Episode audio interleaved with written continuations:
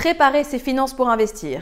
Bonjour à tous et bienvenue sur Real Estate in Belgium. J'espère que vous êtes en pleine forme. Je m'appelle Eudis Angelo, je suis investisseuse, coach immobilier certifié, conférencière et fondatrice de Real Estate in Belgium, un organisme qui a pour but de vous aider à investir dans des biens qui vous rapportent de l'argent chaque mois. Aujourd'hui, dans cette vidéo, eh bien, c'est une vidéo avec une thématique importante puisque l'on va voir comment préparer ses finances pour investir. Avant d'aller plus loin, abonnez-vous à la chaîne pour voir les prochaines vidéos et surtout ne repartez pas sans votre checklist offerte qui va grandement vous aider lors de votre demande de financement et surtout littéralement scotcher votre banquier. On se retrouve juste après le vidéo.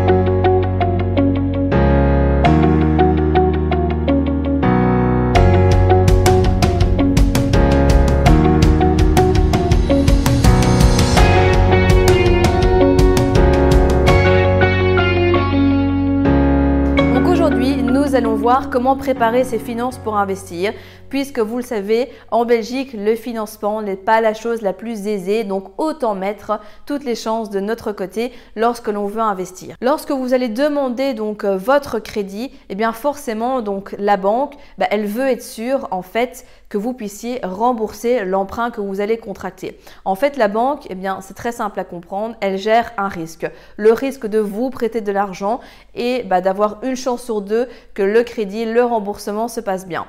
Donc, elle veut être sûre que vous puissiez amener le maximum de garanties, de certitude possible et ça passe notamment par une bonne gestion de ses finances. Alors, il faut bien comprendre qu'en termes de finances, donc il y a plusieurs choses. Donc, il y a la gestion quotidienne de vos finances. Est-ce que vous êtes dans le rouge à la fin du mois? Est-ce que vous avez des dépenses qui sont excessives par rapport à ce que vous générez? Est-ce que vous avez des dépenses liées à des jeux, que ce soit des paris, des casinos, des jeux en ligne, etc. Tout ça, eh bien, elle va regarder parce que forcément, pour elle, elle va se dire que si vous avez un profil à jouer, à mettre beaucoup d'argent sur des choses volatiles, etc., où vous pouvez tout perdre, eh bien, ce n'est pas de bon augure et donc ça va jouer en, votre défaveur. Dans une autre vidéo, j'aborde la notion de scoring bancaire. Alors, si vous découvrez euh, cette vidéo-ci pour la première fois que vous n'avez pas vu celle sur le scoring, globalement, le scoring, c'est quoi? Eh bien, c'est une note que la banque va vous mettre dans laquelle, eh bien, elle va par exemple vous mettre plus 1, euh, plus 2 si vous avez de l'épargne, moins 1 si vous avez un crédit, etc. Alors, c'est très schématique parce qu'en fonction des banques, il y a des systèmes de notation avec des lettres, d'autres avec des chiffres, etc. Mais tout ça pour que schématiquement, vous puissiez comprendre ce que c'est le scoring. Et donc, dites-vous bien que quand vous présentez un dossier, le banquier ou la banquière voit directement le score. Et au plus votre score est élevé, bah forcément, au plus ça va jouer dans votre faveur. Et donc, tous ces éléments au niveau de votre gestion quotidienne, eh bien forcément, si c'est négatif, ça va impacter votre scoring et donc vous allez descendre dans les scores. Aussi, voir si vous avez un rituel d'épargne qui est mis en place chaque mois. Pas la peine d'épargner 90% euh, de votre revenu non plus, mais juste avoir un rituel de 10% d'épargne, quelque chose de régulier, eh bien ça va sécuriser la banque. En fait, c'est pas tant le montant global que vous allez avoir qui va importer, même si bien évidemment au plus au mieux, mais c'est surtout la régularité à laquelle eh bien vous vous épargnez. Si c'est fait de manière irrégulière, etc., bah ok, donc vous épargnez quand même, mais ça jouera un petit peu en votre défaveur. Alors que si par exemple en début de mois vous avez un virement automatique de 10% de vos revenus qui part, déjà vous ne le sentez même pas passer. Et puis au-delà de ça, eh bien la banque voit, elle voit une récurrence et donc ça va jouer.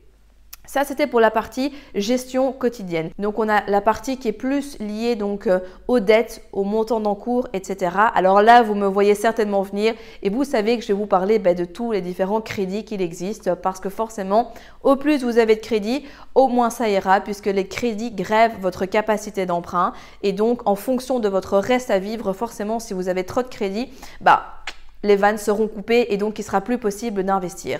Donc hyper important de voir ce que vous avez. Dans le meilleur des cas, de ne pas avoir de crédit, c'est vraiment la situation parfaite, sauf pour des biens immobiliers qui vous rapportent de l'argent, bien évidemment, ça c'est qu'on appelle des bonnes dettes, mais pour toutes les mauvaises dettes, crédit auto, prêt à tempérament, crédit à la consommation, des crédits pour des voyages, même les crédits pour les téléphones, etc. Tout ça est noté, donc prudence avec tout ça. Si possible, seul délai Attention que parfois, si vous avez un très faible montant d'épargne, les solder ne va pas vous aider parce que si vous avez 0 euros à mettre dans votre projet, bah, vous allez être bloqué aussi. Donc il faut toujours voir le pour et le contre par rapport à votre situation, vos objectifs immobiliers, etc.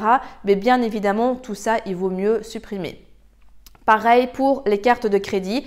Préférez tout ce qui est carte de crédit prépayée parce que pour les autres, même si vous n'êtes pas en découvert, ce sont des lignes de crédit qui existent et donc eh bien, des ouvertures. Donc forcément, tout ça est noté et tout ça n'aide pas.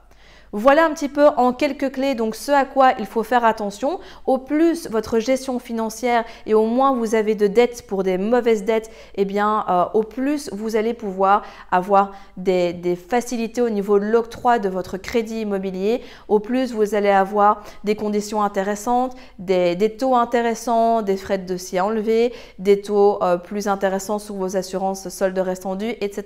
Donc vraiment mettez de la valeur sur ces quelques pistes parce que vous allez voir, au début, ça peut paraître contraignant, mais quand, grâce à votre bonne gestion financière, eh bien, vous allez pouvoir contracter plusieurs crédits qui vont vous permettre de devenir indépendant financièrement, vous verrez eh bien, que le jeu en valait vraiment la chandelle. Si vous êtes arrivé jusqu'au bout de la vidéo, c'est qu'il est fort à parier que l'investissement immobilier en Belgique vous intéresse. C'est pourquoi je vous invite à vous abonner à la chaîne YouTube afin de ne manquer sous aucun prétexte les prochaines vidéos exceptionnelles qui vont être publiées.